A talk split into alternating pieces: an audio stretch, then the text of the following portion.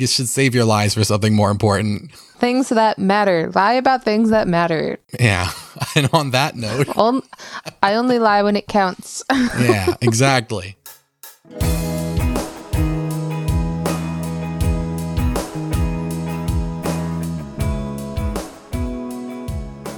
Hello, everybody, and welcome back to More Interesting Than Frankie Matos. I'm Frankie Matos, hence why I am hosting this program.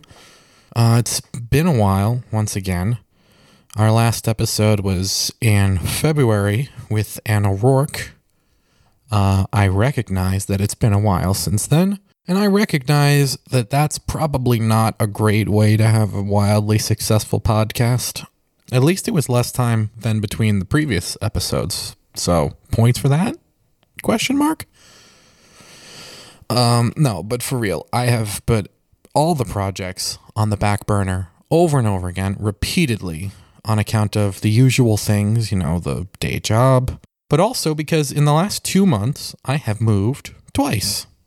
I would not recommend it if you were asking. I don't think I would recommend that. It's not a lot of fun. I don't like carrying things very much. It's not great for my back, not great for living in general. But I have my own apartment now. Well, not my own. I have roommates, uh, which is great. Uh, speaking of uh, people who have been on this podcast, Anna Rourke is one of them, and a mutual friend. So uh, we're having a good time over here. You know, it's like uh, it's it's very nice to be feeling like a real adult, right? Like I've got a sense of independence that I sort of kind of felt in college with the dorm room, but uh, this is like the most real version of it so far, and I don't know, I'm enjoying it so far. The sound in here, I don't know if the mic is picking it up. It's still very echoey. I have not really done much to baffle sound. I'm still trying to figure out how. The ceilings are very tall because we're on the top floor of an apartment complex uh, I can't. I need. I need to like find a ladder or something. I can't even reach the ceiling to like put foam or anything. And you know the walls are so large that like just putting up a couple of pictures and calling it a day really won't do enough. So I'm gonna have to figure out a solution there. Um, any audio people have any recommendations? Do let me know. You know things I can do without like you know adding a new layer of drywall or removing the one that's currently there. You know I can't exactly do that uh, and I certainly won't get my security deposit back. so we can't do that. But yeah, that's one thing. Obviously, the day job still a lot of hours, um, but it's the thing that's afforded me this apartment. So I'm not gonna complain about that really. I've also been working on other projects, just things I have to do to make money. I have gigs.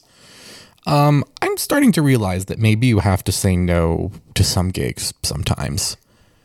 You know, like before I had a full time job that paid okay, I was in a very much yes mindset, you know, like the Jim Carrey movie. It was the yes man thing, where it's just anything anyone offered me or asked me to do, if it would pay even a little bit, I would say yes because you have to. When you know you don't know that you'll always have a gig right? So now that i have way less time and way less energy i'm having to try and teach myself how to say no which is something i've never done before um i took a gig as sort of a favor to my aunt who texts me out of the blue she goes i have a friend who wants you to play some guitar as she walks down the aisle at her vow renewal. I go, okay, well, I, I've never done that before. Y- you know, you don't mean like a party or anything afterwards. Like they don't want like me to play classic rock in their, uh, their backyard while they all celebrate. You mean they want me to play at this ceremony? She says, yeah. I told her that you would play Canon in D. Okay, first problem with that. Canon in D is not a solo guitar piece at all. it's not even remotely a solo guitar piece. It is an ensemble piece. Um, you know, I mean, you can play some semblance of it, but you can't really play. I mean, I'm sure somebody out there who's wildly talented can play more or less a pretty solid version of that. But I am no uh, real classical guitar player. I did study it in high school and college, but I was always bad at it. I always failed. So I didn't always fail in high school, but college I didn't do very well. But I take it anyway because she goes, it doesn't have to be special or anything. It just, you know, she just wants some nice guitar music while she and her husband walk down the aisle to renew their vows. I say, yeah, all right, I'll do it. You know, it's a little bit of pocket cash for only playing a short amount of time. I say, that's fine. And I get in contact with the lady, and, you know, her friend is sweet and whatever. I don't think she knows a whole lot about classic music. She asks me, classical music, I should say. She asks me, um, she says, "Oh, you're gonna play Canon D, right?" And spells canon like the you know the medieval weapon cannon. I say, you know, I'm gonna play something like it because it's not a solo piece. I'm gonna outline the chords. She doesn't know the difference. She says, "Fine." Um, and then a couple of days before the ceremony, she says, "Do you think you could also play just a little thing between the readings?" and I ask, any specific piece? Does it have to be something to do with the mass? She says, no, uh, just something pretty while we, you know, walk between switching the readings. Um, I've only ever been to one vow renewal. I did not really remember how the ceremony went. I did not realize that there is one reading and then there is the gospel for those who are not, you know, didn't grow up in the church. The gospel is like the thing that the priest reads, and then the readings are done by like a lector who can be anybody. And at, you know, weddings, funerals, vow renewals, it's usually someone in the family who just, you know, does it because it's the thing to do. Um, so the day of, I get there, and the uh, priest I know pretty well. He did um, my grandmother's funeral.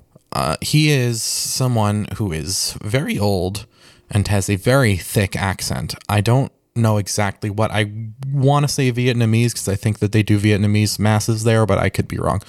Um, but yeah, a very thick accent. He's pretty old, not very uh, good hearing. so, you know, he's trying to communicate to me what's going to happen, and I'm trying to communicate to him what the lady told me was going to happen.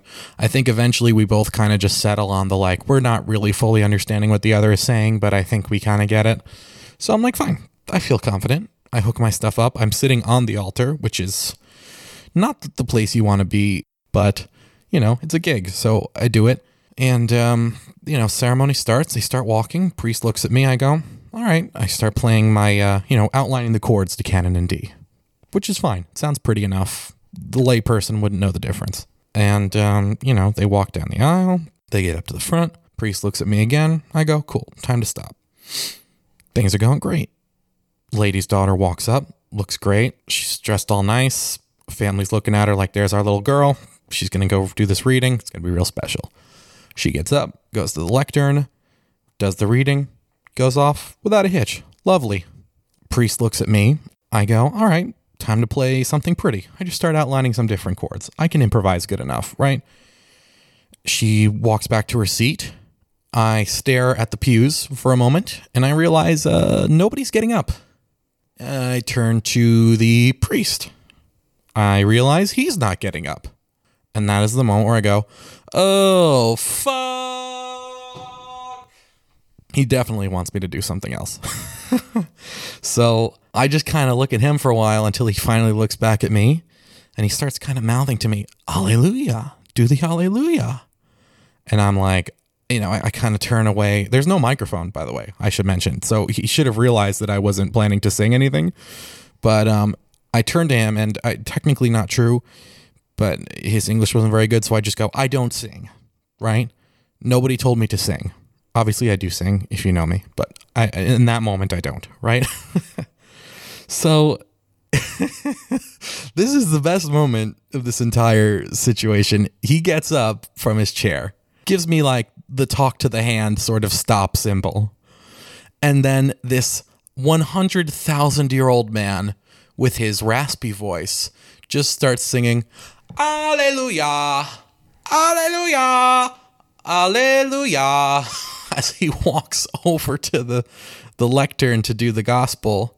Um, I hope that didn't sound like I was impersonating his accent because I'm not trying to. I mean, he literally just in the most awkward way, shouted the words Alleluia in a semi musical fashion. I mean, at this point, the lady who hired me and her whole family are very, very clearly trying to hold in laughter. I'm kind of trying to hold in laughter, but also feeling pretty embarrassed for my own self at that moment. But, like, you know, in moments like that, you kind of just, it, it, when you have done enough bad gigs, you just chalk it up to, like, all right, this is what's happening. You learn to deal with it and just kind of embrace the chaos. So I embraced the chaos. And, um, I have to still sit here, by the way, because it's not like I can just kind of jump the little rail that surrounds the altar, right? Like I've got my whole ass amplifier, like, you know, like an acoustic guitar amplifier, not like I'm playing like, you know, a metal solo of Canon in D, you know? But there's no way I can get off this altar. I'm there for the long haul until this thing is over. So I'm just you know, sitting there mostly embarrassed, but I can tell that the people in the pews are having a good time, so I'm not that worried about it. You know, the priest gives his gospel. Again, nobody can really understand him, not his fault, but, you know, you can tell that everybody's just sort of like, all right, this is what's happening. And then, so they get up, they do their vows, and, you know, I kind of knew this was coming, but was hoping it wasn't. The worst thing he could do, he looks at me and he goes, you know, that sort of like hand motion that's like, all right, on with it. And I'm like, all right, at this point, I know I don't have a closing hymn. So I look at him and I go, what, just anything? because at this point, it's like, fuck it, right? Like, what else do I have to lose? So I'm like, I start kind of outlining a little thing, just playing whatever. And I go, just anything? And he goes, no, no, no, no, no, no. And shuts the whole thing down and everybody just walks back to their seats. Oh, God. It was so combination embarrassing and hilarious. But it's not my fault because nobody prepared me. I wouldn't, I didn't prepare a piece. You know, after the mass ends, I apologize to him profusely, right? I say, I'm sorry. Nobody told me that I was going to be doing the Alleluia. You might have said it, but I, I didn't hear it. And um, even if I had, I didn't prepare one anyway. I don't know how much of this he understands. Um, but he's like, you know, he's clearly still kind of annoyed, but he's like, whatever. Walks off the altar. I clean up my stuff. I watch this family take pictures so that I can just check out with the lady. Even though she'd paid me before it started, I'm like, I just want to check out or check in, whatever, and make sure that she's satisfied. You know, she and I have a good laugh about how weird it was uh, and embarrassing for me it was. but she's kind about it. You know, they knew my family growing up, so they all, you know, she and her husband have like different memories to share with me and my various uncles and my dad. And then, um, and that was it. It wasn't, you know, I was going to say it wasn't so bad. Obviously it was, but like it turned out fine because at the end of the day, everyone was happy. But I don't know. Sometimes you just got to say no to gigs, man. not that I think, you know, like, not that this turned out badly.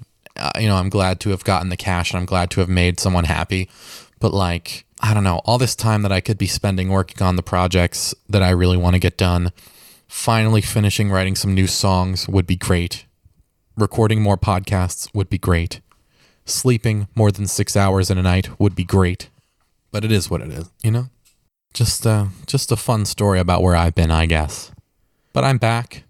I'm here. And uh, we have the magnificent Delaney Hafner on the show.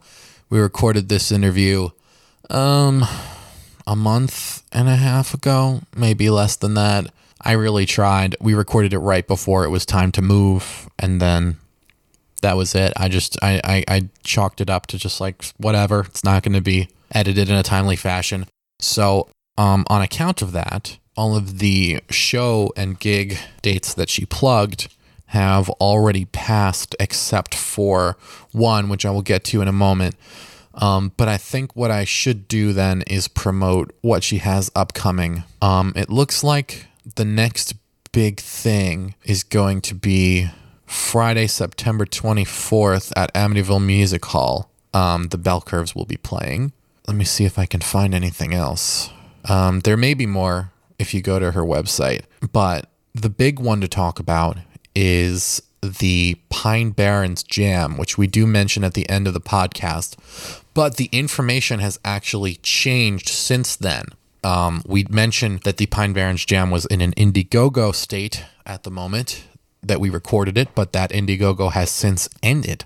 And now the tickets are available on Eventbrite. But the best way to find all of the information and links for the Pine Barrens Jam, which is a Long Island music festival for Long Island and by Long Island, um, you know, Delaney's one of the uh, curators who actually put me on the uh, Lantern sound recording rig stage. It's an acoustic stage. Um, but if you want to find the ultimate location for everything, information wise, it is at PBJamLI. That's at PBJAMLI on Instagram. I will be playing a bunch of people who I adore will be playing. Um, people who I think are just great. I mean, Sarah Gross, Anna Rourke, the Bell Curves are playing at the, the that's all the, the after party. Um, Rory Kelly, Bruce Alwan. Gee, I mean, just so many good people. Pete Mancini, Christine Sweeney, Aaron Street, Brian Gallo. I'm just looking at this poster now. Lorianne Creus, all people who um are good friends of mine who I just love, and who are also just really really good. So um I would recommend going to that. That is September 18th, 2021, and the location has moved to Ringoff Farm. I don't know if I'm pronouncing that right. I don't know if you should stress the H. Ringoff or Ringhoff, whatever it is. That's the new location on September 18th, 2021. I will be playing Delaney and her band will be playing people who you should know and love if you know anything about Long Island music. And even if you don't, uh, we'll all be playing. So that's what I've got. Um, I've made you listen to just me for enough time. So why don't you stick around? And here is my conversation with Delaney Hafner of the Bell Curves.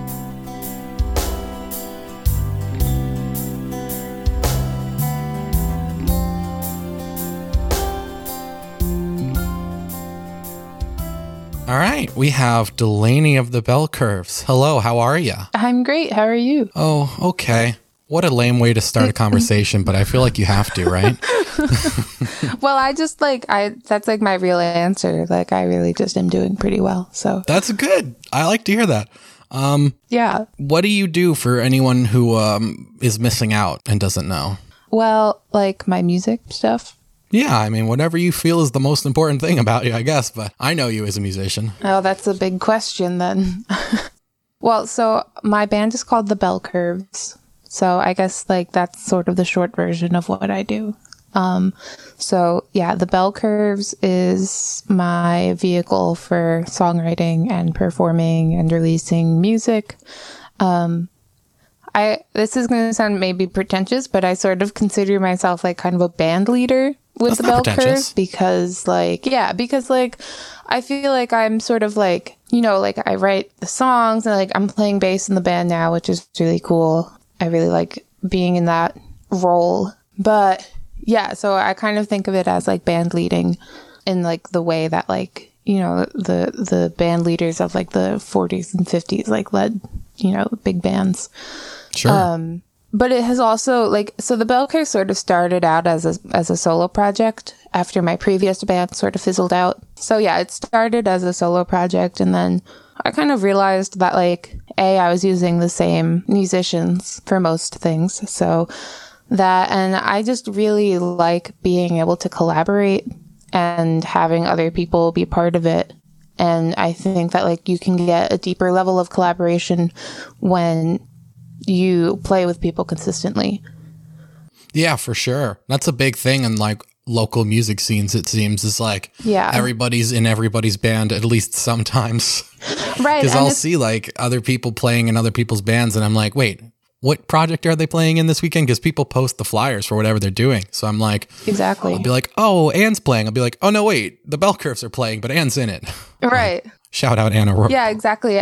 Yeah, and it's like I don't exist in a vacuum. Like we all exist as part of like this network of people. So yeah, just kind of like leaning into that and letting people who are good at what they do like do the thing that they're good at, because like that can only be good for my songs. So like maybe that's like a selfish approach, but it's also like I don't know. I think it's easy, especially during the pandemic, it's easy to become very like like alone in all Oh, of this yeah. and feel like you have to do everything yourself. You have to self market, you have to self produce, you have to do your own artwork. And it's like being able to do a lot of those things is great. And knowing how to communicate what you want to other people is very valuable. But there's also something to be said for, again, like letting people who are good at what they do do their thing well. Yeah, absolutely. And I think people who do their thing well also really like to have a band leader to go, here's the thing we're doing, here's the thing you do, here's mm-hmm. how I think it can fit into what we're doing. I mean, because when you show up to a thing and then somebody's like, okay, play, it's a little bit like, I mean, some people just roll with that and they're like, oh, yeah, let me show my stuff. But then I think most of the people, at least people we know, are like, little guidance here, please. Yeah, yeah, exactly.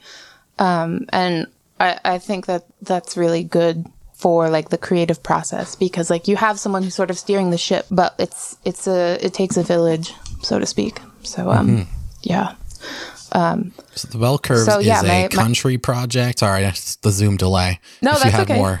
Um, I've been calling it garage Americana as of late because like I think that Americana is such a broad genre and like it can encompass so many different things and any kind of music that I release is probably going to fall generally under the umbrella of Americana. Um and then like I like adding garage to the front of that to just kind of evoke like some of that like punkier grittier sounds that you it like is gritty, is associated with like garage but pop or garage rock. Yeah, It's what? It's. I was gonna say there's definitely edge to it. There's definitely grit. Like, Yeah. uh, not only musically but lyrically. It's, Yeah. uh, you know, not that I I associate country or uh, Americana or f- even folk with like happiness or joy, but there's um, Mm-hmm. And even so, I guess there is still this traditionally, but like particularly with your music, there is um, it's like I don't even want to call it self-deprecation because it's not that. It's like an inward look. It's like you don't let yourself off the hook in a way. Yeah, I think it's very like critical across the board. Uh, and I think like being critical of yourself and I mean critical of authority and just like always asking questions is really important because like you never know how things could be better.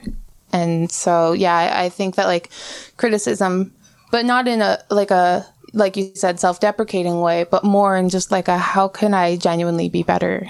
Like I'm I'm good where I am, but like how can I be better? And the same thing like on a bigger picture, like okay, things are the way they are right now, but like why are they that way and how can they be better? Right. Yeah. Like your um, Promise of 95 album was very inward. And then you look at 2020, um, the EP 2020, uh, and also the year, but it, the focus definitely shifts outward and is very, um, I mean, like scathingly critical of the United States and its people and perhaps the world if I didn't pay attention well enough. I don't know. But mm-hmm. particularly, at least I was focused in drawing on United America. States. Yeah, it's it's definitely focused in on the U.S. Mostly just because like that's really the only place that I feel I have any right to criticize. I mean, I'm not from anywhere else, so I I, I, don't really feel like I'm in a position to like criticize other countries. And I just I'm not like a, an expert on foreign affairs, so I. I don't really have any information. Like the only experience I have to draw from is my own, which is the experience of an American. Yeah. I'm curious because, like, the Bell Curves is in other ways also a family project.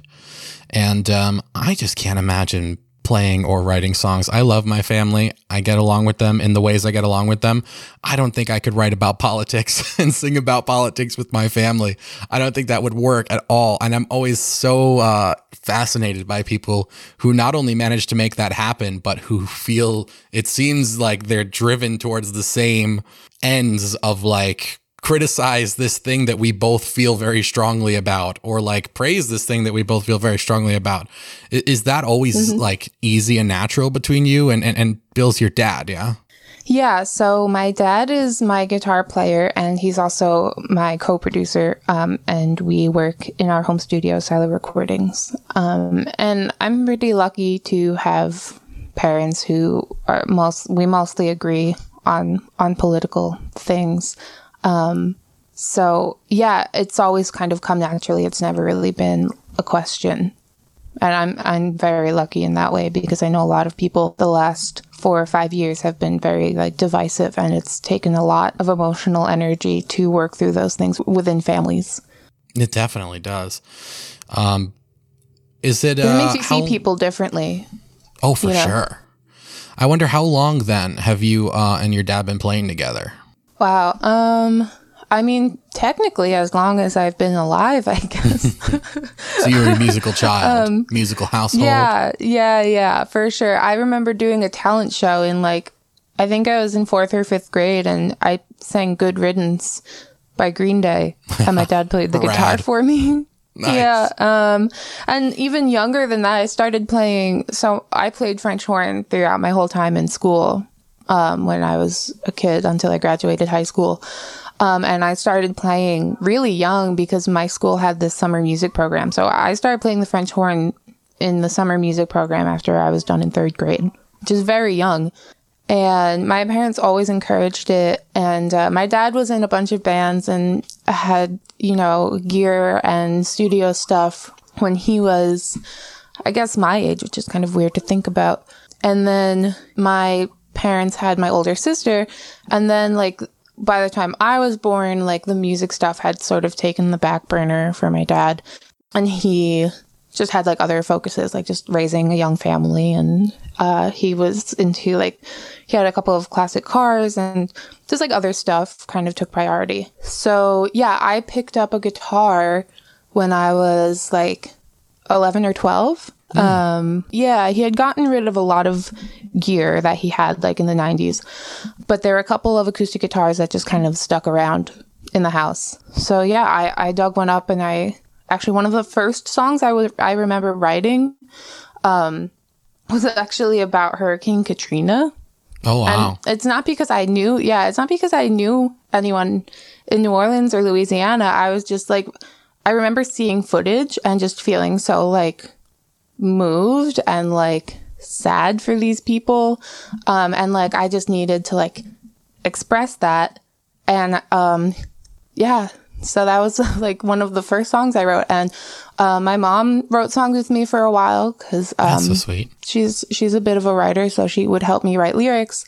Sometimes she would write lyrics and I would write music, which was really great. Um, And then my dad took me to a recording studio in Brooklyn. Um, I guess I was I must have been fifteen, and we recorded a few songs there with a friend of his. And uh, after that, we kind of decided to take a jump into recording ourselves.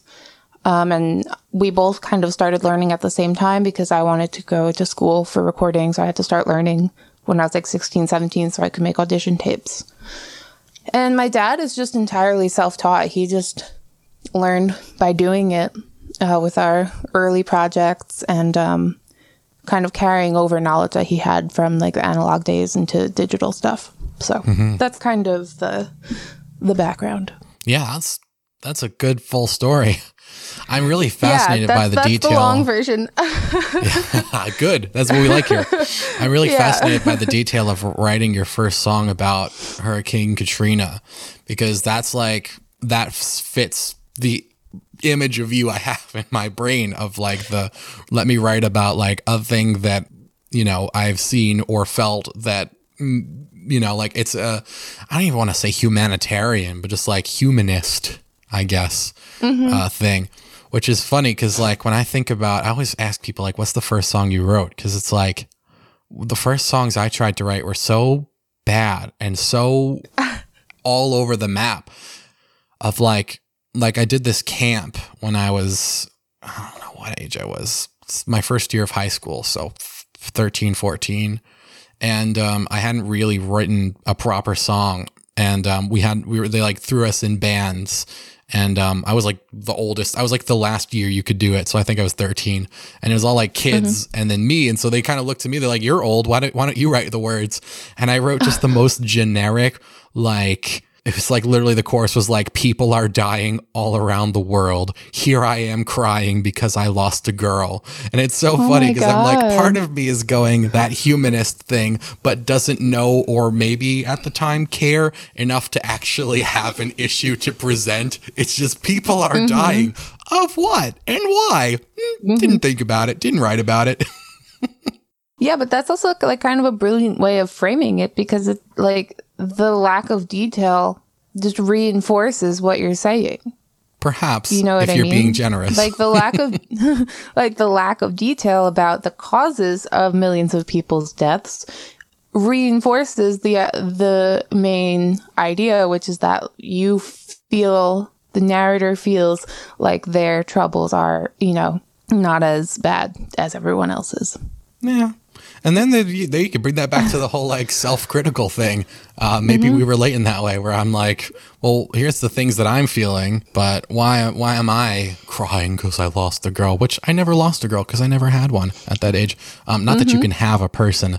Uh, I'm purely speaking in the uh, lexicon that I was capable of using back then. But uh, yeah, um, enough about me. I. Get off track with things. Um, I had more. I wanted to ask about specific lyrics. I had this one because it's like interesting. Uh, it's funny because I can tell. How do I phrase this in a way that where I'm not putting the cart before the horse?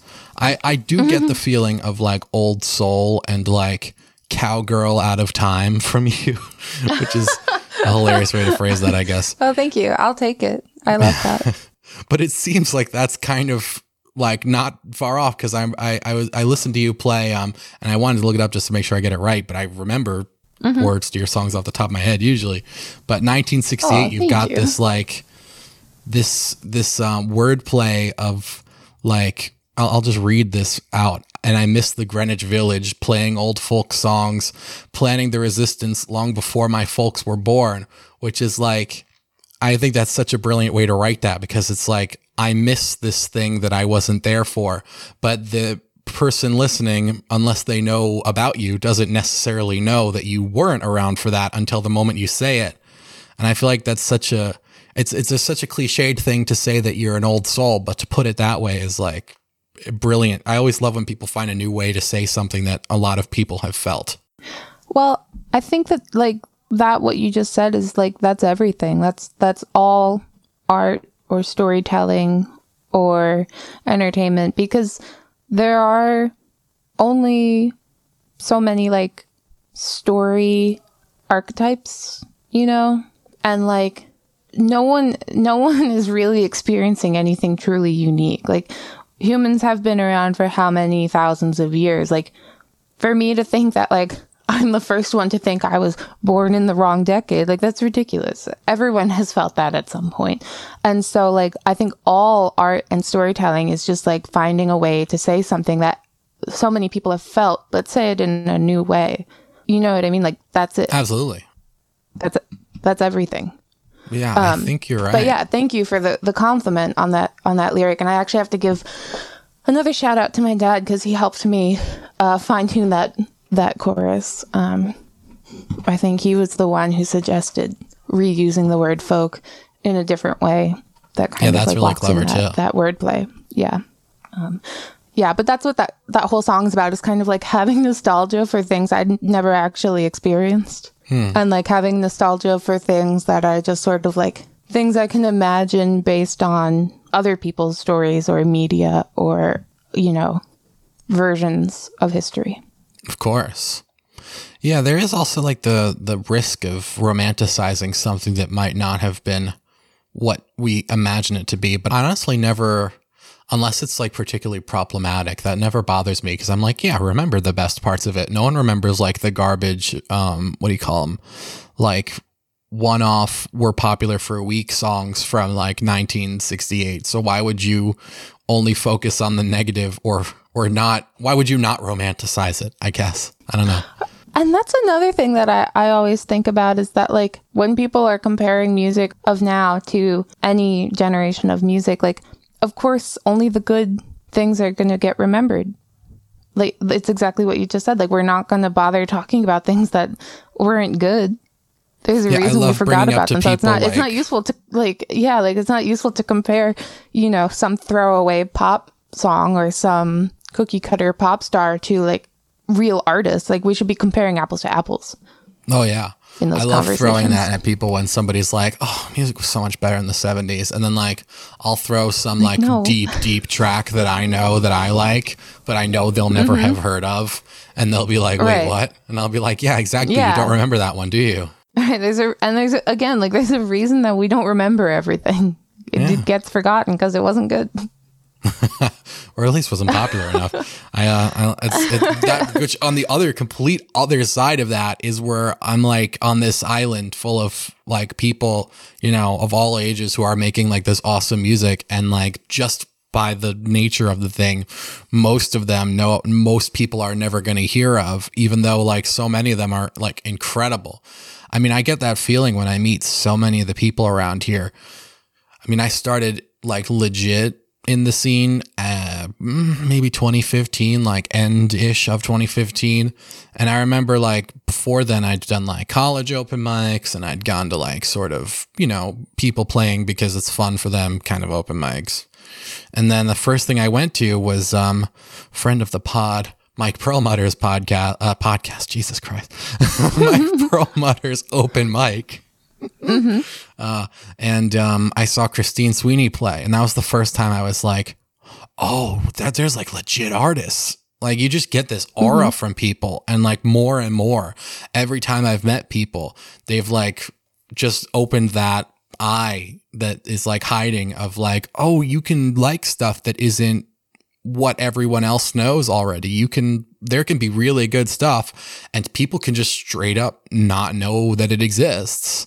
And, uh, that's both heartbreaking and kind of makes me at least feel special because I'm like, oh, I know these people. They're my they're my best kept secret. Not that I keep them secret. I promote everybody's stuff all the time because I'm a, a fangirl of everybody. But um, it's like I don't know. I guess I just said everything about that. don't know if there was an, an extra point to be made.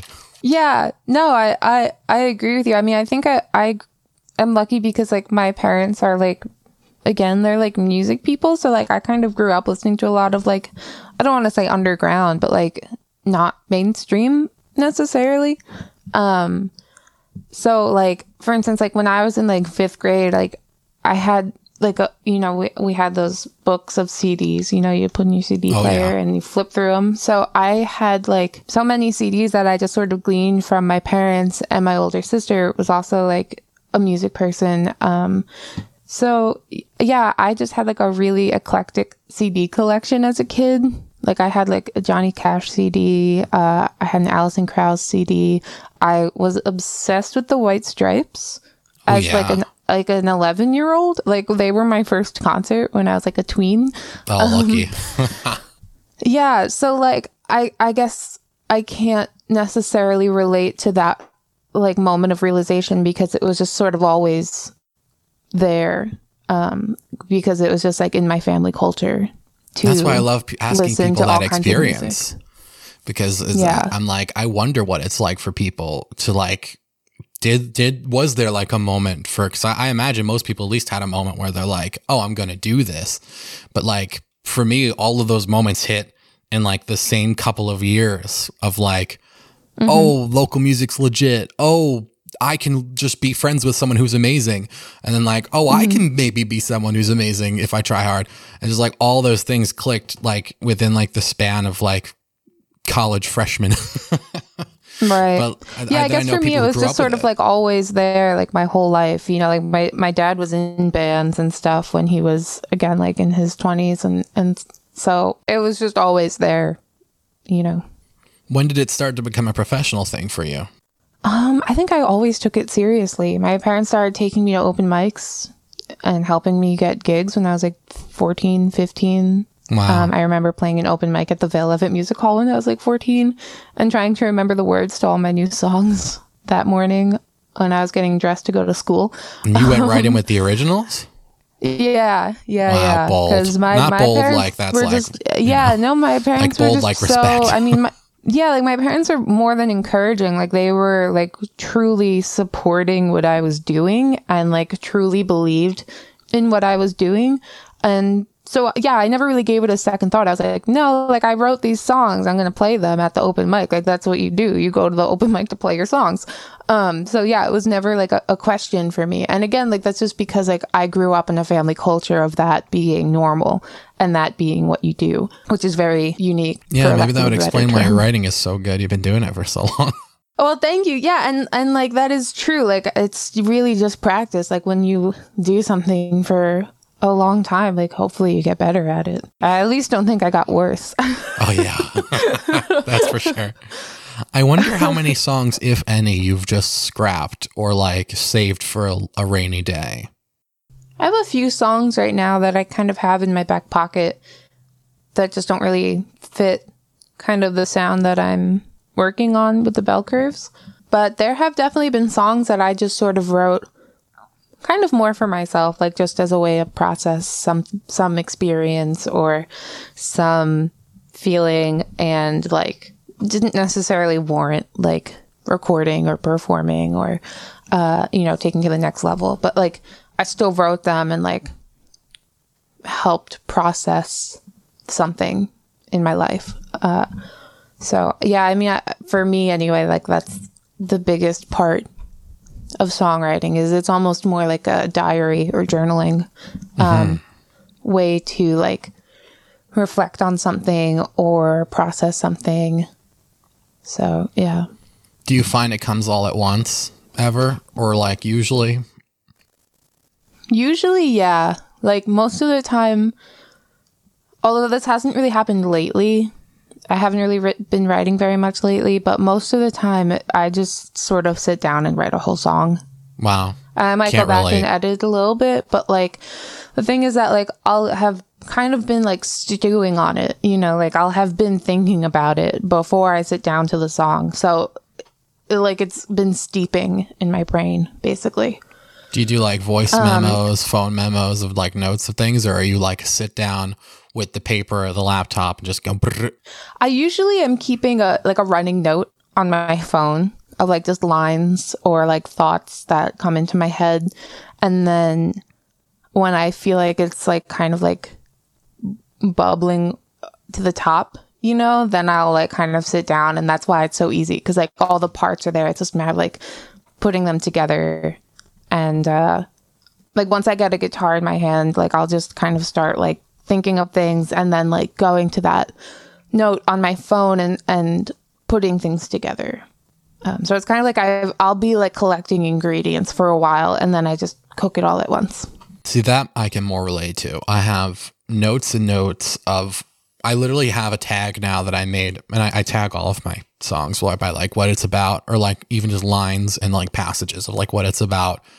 And I've even created a a tag for just one liners where I'm like, this doesn't fit in the context of anything, but if I have something that it fits the context of, I could go back through the one liners.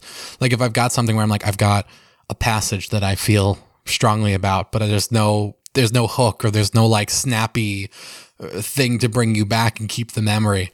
I'll like go through the mm-hmm. one liners. And I actually haven't finished writing a song since this process, so maybe it's not a great process, but I have so many fragments that I love way more than anything I've ever written. So TBD on mm-hmm. that. Mm-hmm. Yeah, I think I do the same thing. Like if I want a bridge or like I have music for a bridge, but I don't really have words for it, then like those extra lines fill in the gaps.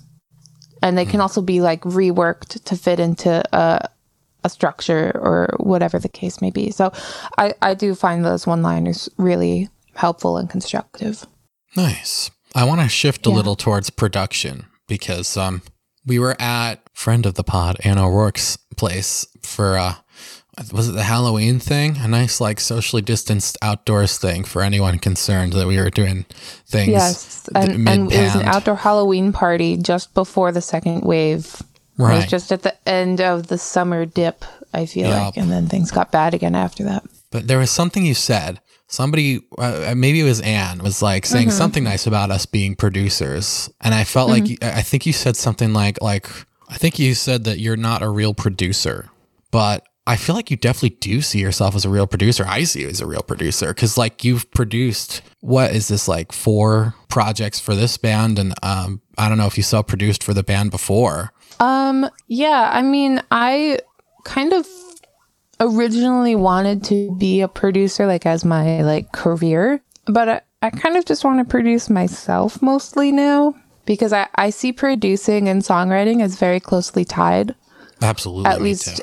In like the Americana slash roots e genres. I think it's different in, in other genres because like the workflow is so different and the approach to songwriting is different. But in genres that are like mostly like bands playing songs, I think producing and songwriting are really closely tied because like when I'm writing a song, like I, you kind of can't help but hear what's going to be on it later right? and that's Absolutely. that's producing and like that's I, I just think of them as very very close together Yeah, if you've ever heard a bad cover, you know that there's a close link between songwriting and production because then Yeah. you know you love the song, but you might hate the cover, and you go, "Oh yeah, that's they're the Right. same song," air quotes, but Mm-hmm. you know the production makes like a big difference. When, when did you start or like a producing very for boring yourself? cover Well, that's true. Yeah um so i guess i started producing well again like it's so hard to say because like when i was recording at that studio when i was 15 like i was making like production suggestions and like suggestions of like oh like this song should have this sound on it or like I want to do like all of these vocal harmonies or like stuff like that. So, yeah, I guess like very early, but it's just very hard to make to draw those distinctions and it's also because just the lines between engineering and production and performing and songwriting are also blurred now because it's Oh, yeah. so much easier to record than it used to be. You know, I mean, in the 60s and 70s, like, it would be too hard to try to produce and engineer at the same time because, And like, my dad has a tape machine. Yeah, so my dad has a tape machine and, like, he knows how to use it and, like, knows how to mix on it and everything. But, like, it's much more difficult to make, like, production calls when you're focusing on operating the tape machine and, like, analog engineering is just, like, much more involved, I think. Oh yeah, Um, whereas like recording digitally, like it's just so much easier and cheaper. And so the lines again between all of those roles like really blur because like you can be doing all of those things at the same time. Yeah, I remember listening to Lorde talk on uh, Marc Maron's podcast, and she was saying something about how like pop music, like specifically electronic pop music, has become like the music of the people. And because it's funny because she, when she made her second album, Melodrama, all of a sudden there was money behind her, and she was able to do like pianos and strings and all these things. And then you look at the first album, and it's like all digital, and like people kind of, at least like if you think in like the '80s mindset, would think of like the all digital, all like electronic is like, oh, that's what you need the money for because you need a big studio with fancy stuff. But it's like no, she's like we had like a cracked version of Pro Tools and cracked plugins and did it on my friend's laptop, I believe, if I'm not misquoting her, that that's how they did like her first EP. And it's like, yeah, that's become the music of the people because it's so much, not only the barrier for entry in money, but the barrier of entry in knowledge because all you got to do is look up how to use it on YouTube. I tried teaching myself how to play my mom's flute through YouTube and I have not been successful. I have taught myself how to arrange drums in a step sequencer. That's nothing. Right. Yeah, I also think that it's like with with that kind of a lot electronic music like if you don't need a condenser mic, then that cuts the cost a lot. Like if all you need is a vocal mic to add, you know, the vocals to it, almost everything else can be in the box or you can you spend that money on the instruments. Mm-hmm. Whereas like if you're recording acoustic instruments then you need you just need more microphones. Yeah. have like space to do that in. and treatment for the room if you really wanted to sound right. Yeah. So, but it's kind of interesting because like when you think about like folk music and folk instruments, like part of the reason that certain instruments became, uh, you know, associated with folk is because they are self accompaniment instruments that also travel very easily. The same kind of thing is true of things like drum machines or synths. Like you can self accompany, and like it's much easier to do things. Um, you can't accompany yourself with a flute. Unless you're Lizzo. uh, whereas, like with a guitar or a banjo or a mandolin, like you can sing and play along and accompany yourself. And the same is true with like that kind of like bedroom production. Yeah, that's a whole genre, bedroom pop. Yeah, and it's great. Like I think it's awesome. Like it's lit like that's literally folk music. Yeah, it's like the the people's music. What is and isn't that in each era is so fascinating. Yeah, it's funny too because like what you're saying with folk music, the instruments are made to be unplugged, and mm-hmm. that's why it's so hard to mix an acoustic guitar sometimes because it's literally not made to be all you know crushed down into this microphone and into like a digital space. Obviously, the art of it has been perfected over years, but like it's hard to learn how to make an acoustic guitar sound nice when you play into a microphone. You put on like mm-hmm. the new mm-hmm. strings and they sound all bright and gorgeous, and then you play it in mm-hmm. the microphone and you're like, this sounds like I played it underground uh, with a manhole covering me between me and the mic. right. Yeah. It's, it's really hard. Yeah. I mean, I'm saying that, and I'm sure like someone who went to school for production and stuff is going to be like, "Ha, huh, idiot." But did you go to school for anything music related? Yeah, I went to SUNY Purchase for studio production and actually double majored for with arts management. Oh, so you, you're legit. Like you would know engineering from the back of your hand, I would think, if you did that. Yeah, I mean, I don't really like to call it engineering because, like, to me, like people who do audio engineering are like building gear or like wiring a brand new high end studio or running sound in a theater. And like those things to me are engineering and like plugging in a microphone and, and hitting record is not really engineering. So I, I don't really call myself an engineer because I like I, I can't really do that stuff. Um, I had a professor who was I mean he's like an like an award-winning mix engineer. Like he's someone who I would call an engineer and he doesn't even call himself an engineer because he's like, I don't, like, I'm not engineering anything. I just know how to mix. Um, and the word he used was recordist. Um, and I think that that's a very good term because like it's still like a distinct title and like a distinct role, but it's not engineering, which I think is useful. Yeah. It's so easy to give yourself a lot of titles because, especially when you're filling out like your own distribution sheet and it's like all the spaces who's the engineer, who's the producer, who's this, that. And it's like if you sat down and recorded yourself into your laptop, technically you're all of those things. Right. Like uh, Which in the great. context of filling out that form. Right. And it's good yeah. if you're trying to look for more work because then you can give yourself those credits. But like when I look at like what I did for like my friend Holden Miller or for our friend Anne, you know, producing mm-hmm. their projects over the various moments of pre and during pandemic, uh, what I like the most about it and find myself the most identifying with is really arrangement more than anything else. Mm. I mix because mm-hmm. I have to more than anything else. Yes. I mean, I, I like to enough, but like, I don't really enjoy fiddling with the EQ until I can get that one ringing frequency out. Like, I'm more or less just, no, I need this guitar to sound good and it doesn't. Mm-hmm. So, how do I make it? Mm-hmm. Right. Yeah, I think arranging is something that maybe, like, that, that's a title that maybe gets lost in today's lexicon for yeah. lack of a better uh, term. Like I, I feel like arranging is really foundational to producing. Um, and I think on like big records, you would have like a separate arranger or someone who's doing the arrangement. Um, but yeah, I actually, I remember listening to this podcast that was about like uh, the, it was a history of rock and roll in 500 songs. Um, and I highly recommend it to anyone who's into like history of recorded music.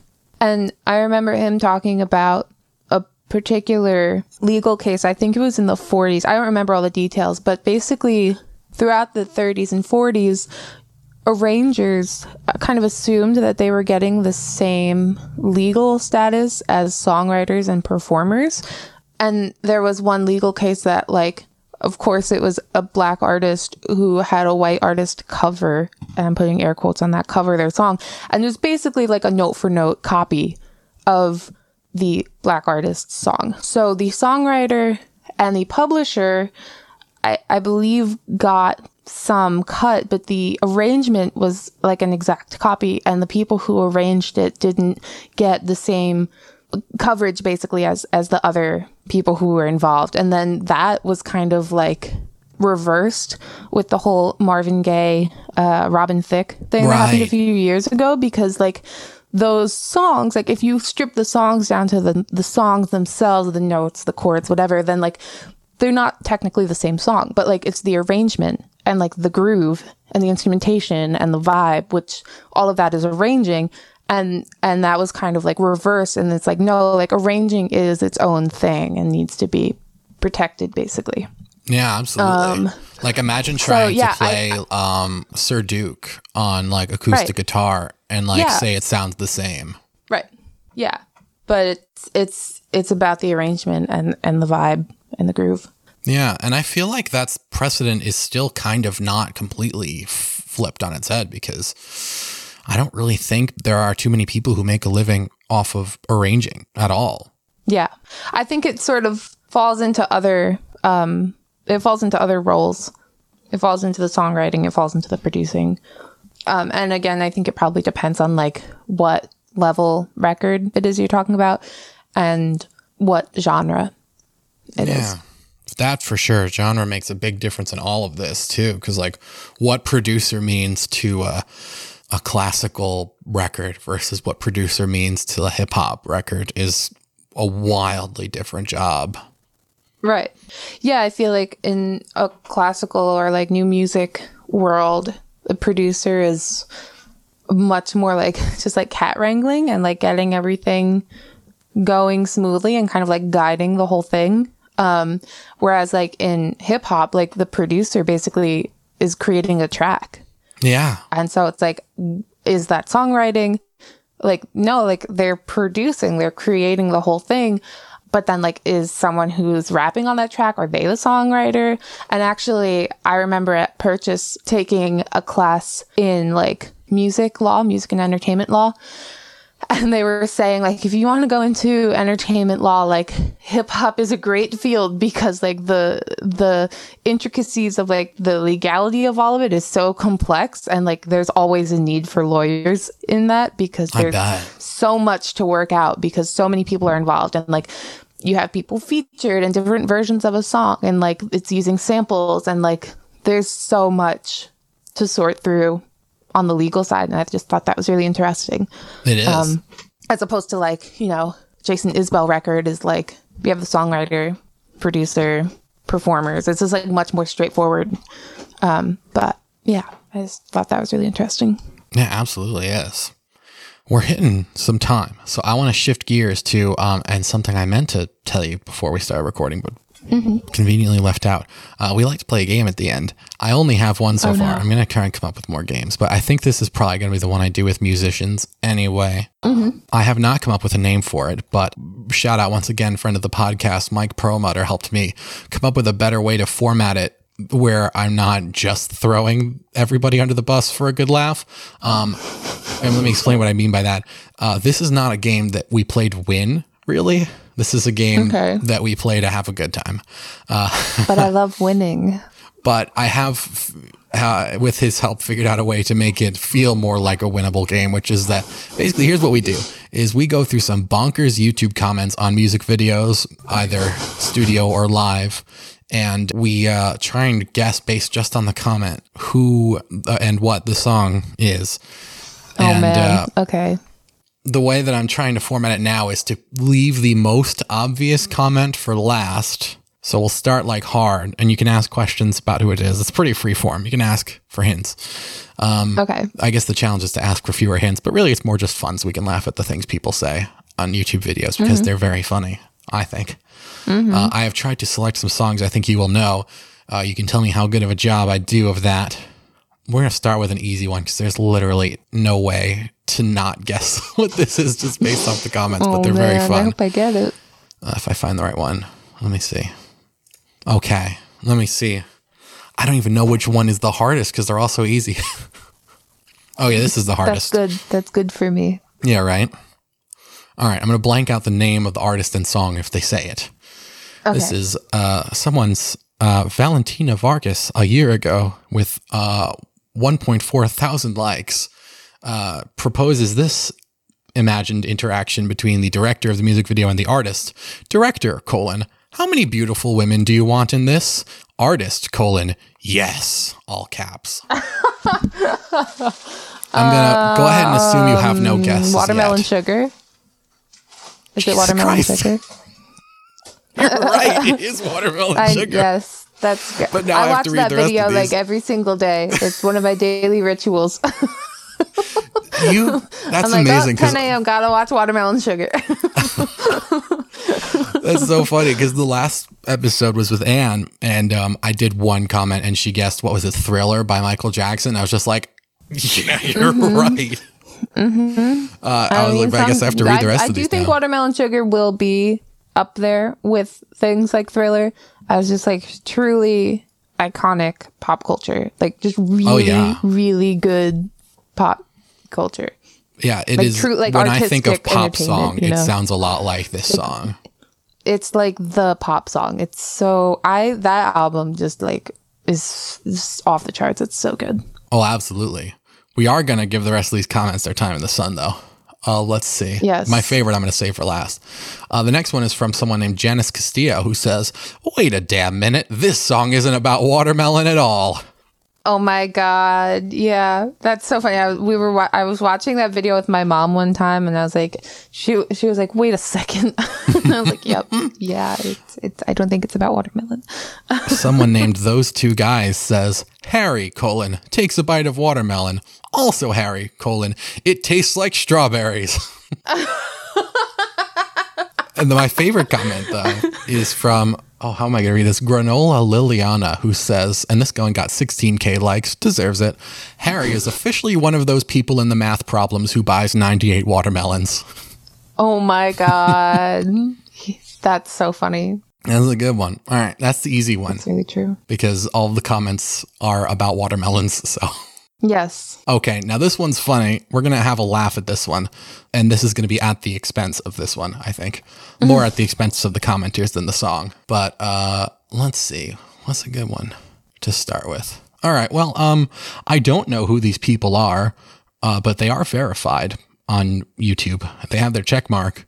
Uh, and it is Nucleus Medical Media, not endorsing that because I don't know who they are, or what they stand for.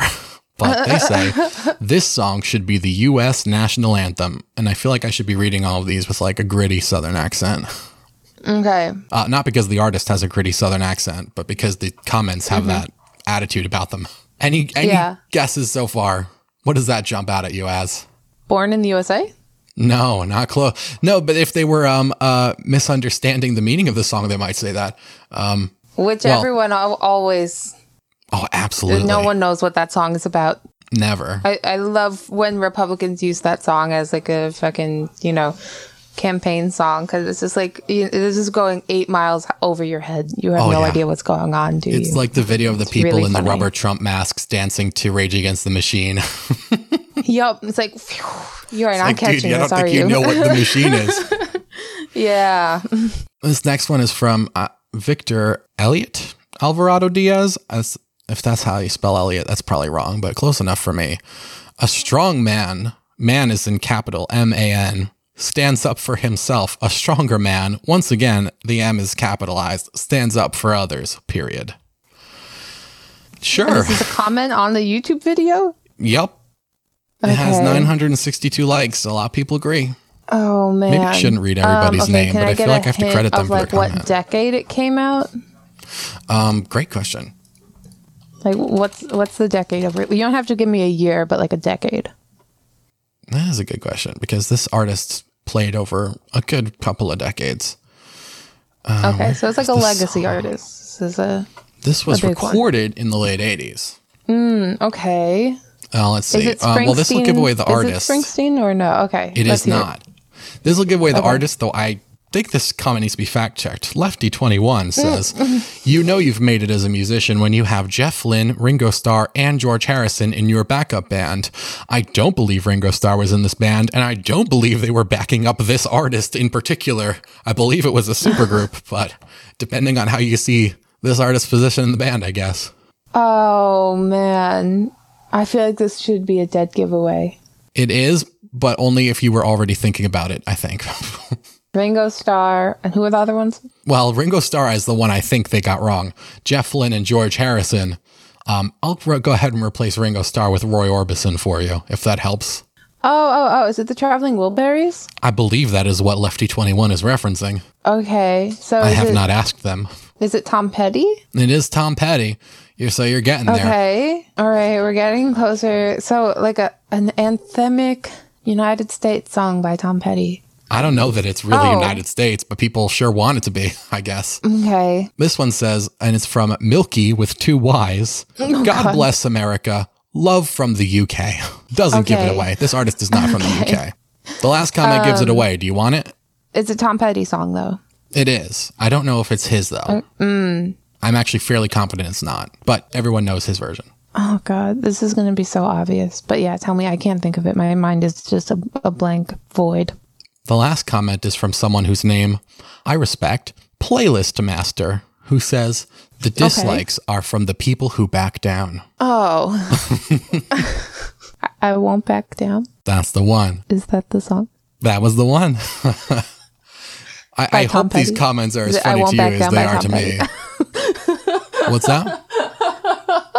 I'm just, I'm just. That's really funny. That that gave it away. Yeah, a little People bit. People think that should be the American anthem. These people do. That's a very interesting choice. I mean, there's a lot of songs I think should be the the American anthem, but that's really funny. That's good. Uh, let's see. Where's the good? Okay, this is another hard one because the comments aren't really about the song, but I just thought that you particularly would enjoy these comments. Okay, let's hear them. Let's see. The first one from, oh God, I have to zoom in. I'm not going to try to pronounce that. It's like somebody's gamer tag here. Okay. Uh, when you put all your skill points on songwriting and there's none left for dancing. Was it like Bob Dylan or something? No, but that would be pretty funny too. I can't. Uh, yeah, I just can't imagine Bob Dylan dancing. yeah, I mean, either. I, I will group this with. I would like to imagine it though. Yeah, right. I'll group this with Jack, who says, I love watching these live performance videos because blank is jamming out with some seriously bad dance moves, which is a vibe I can totally relate to. oh my gosh, Jack. that's so funny. Though I also can relate. so is this a live a live video? It is. And none of these comments are giving away the artist or the song, but the last one will. Okay. Uh, again, we're mostly here to laugh at some bonkers comments because they're great. Uh, Grace says, Y'all leave his dancing alone. It's cute. That's so funny. Someone's standing up for stand this up for one. and the last one, which will give it away, is I also don't know how to pronounce this person's gamer tag here. it says the only boss I still listen to. hard eye emoji. Now we're talking about Bruce Springsteen. We are talking about Bruce Springsteen. Finally, There's nothing here that would lead you to guess what the song is. It's a danceable Bruce Springsteen Oh, song, wait. I suppose. Is it Dancing in the Dark? no, you would think, right? Oh, because he does do that dancing with Courteney Cox in that video. Oh, I haven't seen that one. That would that would have been a good Yeah. one to look up. I just looked up Bruce Springsteen Yeah. Mm-hmm, and clicked the first one I could see. To be honest with you, it was Hungry Heart. He's d- interesting. That song is so sad. Yeah, right. But That I song guess the me uh, to shreds. I guess in uh, this the particular production. live performance, he was feeling it. Coming back to the production discussion, production makes it danceable. Oh yeah, like the actual lyrics of that song are like heart wrenching. yeah. It, I love stuff like that. Brian Wilson is big on that. This like beautiful, like joyful sounding music. That's like the lyrics are like about not having what you want or like never gonna get Sometimes what you I feel very sad. Yeah. yeah. That's yeah, literally. Sometimes I feel very sad over and over again. I'm like, me too, Lil Brian. It's okay. we'll make it through this together. Yeah, exactly. Mm-hmm. Well, that was the game. I hope that wasn't excruciating. I have a lot of fun laughing at the things people say. Um, we're laughing with them. I promise. Yeah, promise. I feel like I did pretty well. Yeah. you did. You nailed the first Yeah, one. yeah. You nailed the Wow. first one on the comment that Yeah. wasn't obvious. The one comment that I thought was going to be the one you didn't guess the song from is the one you guessed the song from. That's funny. I should have chimed in with Springsteen earlier on that last one because I was I was thinking it, but now me telling you this after the fact, you probably don't believe I me. believe but like you. I was picturing. Springsteen the whole time. the You do not come off time. as a liar to me. or Thank someone you. who I would care enough to, about a silly game to lie about being good at it. to lie about that. Yeah, Yeah, that's exactly. a great point. You should save Yeah, your lies for is true. something more important. things that matter. Lie about things that matter. Yeah. And on that note, I only lie when it counts. yeah, exactly. Well, Delaney Hafner of the Belle Curves, you have graced us with your presence, and I appreciate that so much that I'm going to ask you where can people find you? Not physically, Um, of course, because that's dangerous, unless they mean shows. I'm not going to share that information. My dad has my location from my phone on his phone, but he's really the only one that's going to get that info. Um, I'm on Instagram and uh, Facebook under the Belle Curves. That's B E L L E because you know puns always good. Always good. Um, yeah, I am on Twitter, but um, Twitter is really not the platform for me. It's for the hot takes. Yeah, exactly. And they are um, boiling hot takes, if anyone Oh, is interested. Not flaming hot, boiling hot. I don't know why I went with boiling, but that's true. Boiling's good. Um, and I think probably my, my best platform is Instagram. So uh, you can find me personally, Delaney J. Hafner on Instagram and the Belle Curves, and that's B E L L E. now, where should Um, people go music, for the music? Is, is everywhere. Yeah, the music is all over the place. It's on YouTube, Spotify, Apple. Bandcamp is really where it's at. Bandcamp is like the cool spot. And actually, I just started this thing where people can subscribe on Bandcamp, and it's basically like Patreon. Uh, but it's better for music because it's on Bandcamp. How many times can I say Bandcamp? no, Um, keep doing it. You, you and Pete are like the biggest, uh, like um, cheerleaders of it. I just think it's a great platform and there's actually like kind of like a social aspect to it, which is really cool. Like you follow people, they can follow you back. You get notified when people put music out. It's like, like it's almost like an Instagram for music if you wanted to use it that way. Like real avid music fans can can really get into some get into the weeds there, which is kind of cool.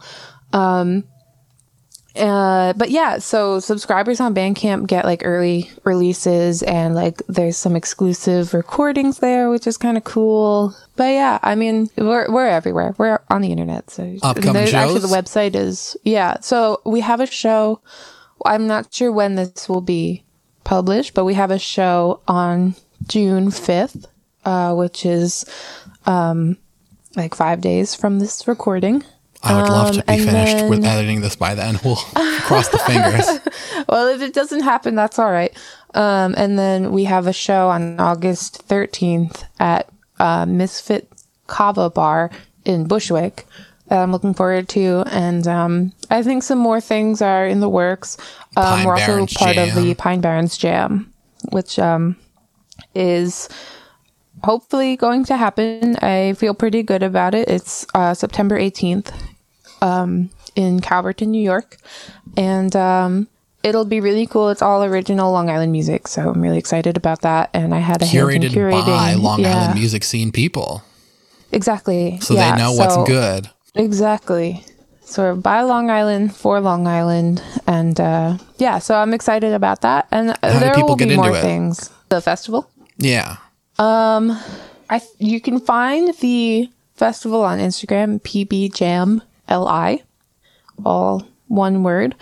Um, and that'll take you to wherever else you want to get to. So that'll take you to Indiegogo and the website and everywhere else. Um, but yeah, that's that's the starting point. Nice. I think we covered all Yeah. the things, unless you've got another thing to promote. I think that's everything. We're working on a record that will probably come out sometime early next year. So Hell yeah. eyes peeled for that. And uh, yeah, just always making videos, shows, music, just doing doing all the things. So And that is the way to be, I think. So, thank you so much for sharing all that and for sharing your story and for talking to me because that makes me feel nice about me. And um, I think people will enjoy hearing what you have to say about the things. Uh, well, so, thank thanks you. a lot. I yeah, I love to talk about myself and share all of my hot takes. So this is like heaven for me. all right. Well, thank you so much. And we will catch you again with the new album. Sounds great. Thank you, Frankie.